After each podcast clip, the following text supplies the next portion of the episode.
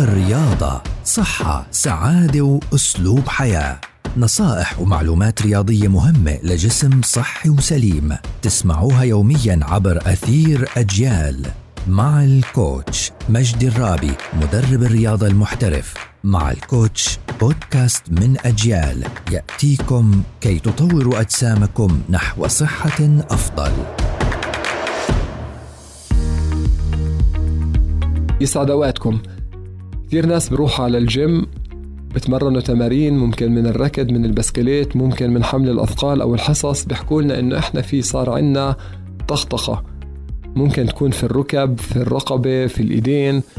هلأ هاي الطخطخة يعني إذا إحنا حكينا عليها بطريقة طبيعية فهي المفروض إنها تكون مش مؤذية. إلا في حالات إنه أنا بلشت أحسها إنها زادت.